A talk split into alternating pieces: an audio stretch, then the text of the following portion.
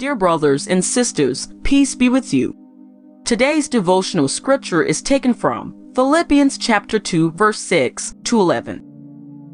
Who, being in very nature God, did not consider equality with God something to be used to his own advantage. Rather, he made himself nothing by taking the very nature of a servant, being made in human likeness.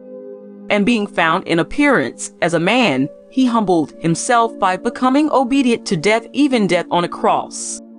Therefore God exalted him to the highest place, and gave him the name that is above every name, that at the name of Jesus every knee shall bow, in heaven and on earth and under the earth, and every tongue acknowledge that Jesus Christ is Lord, to the glory of God the Father.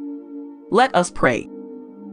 Lord Jesus, light of the world, shine through me this day. Child of God, may the light of Jesus shine in your heart, today and forever. Amen. Today's devotion is brought to you by Growing Faith at Home Ministries.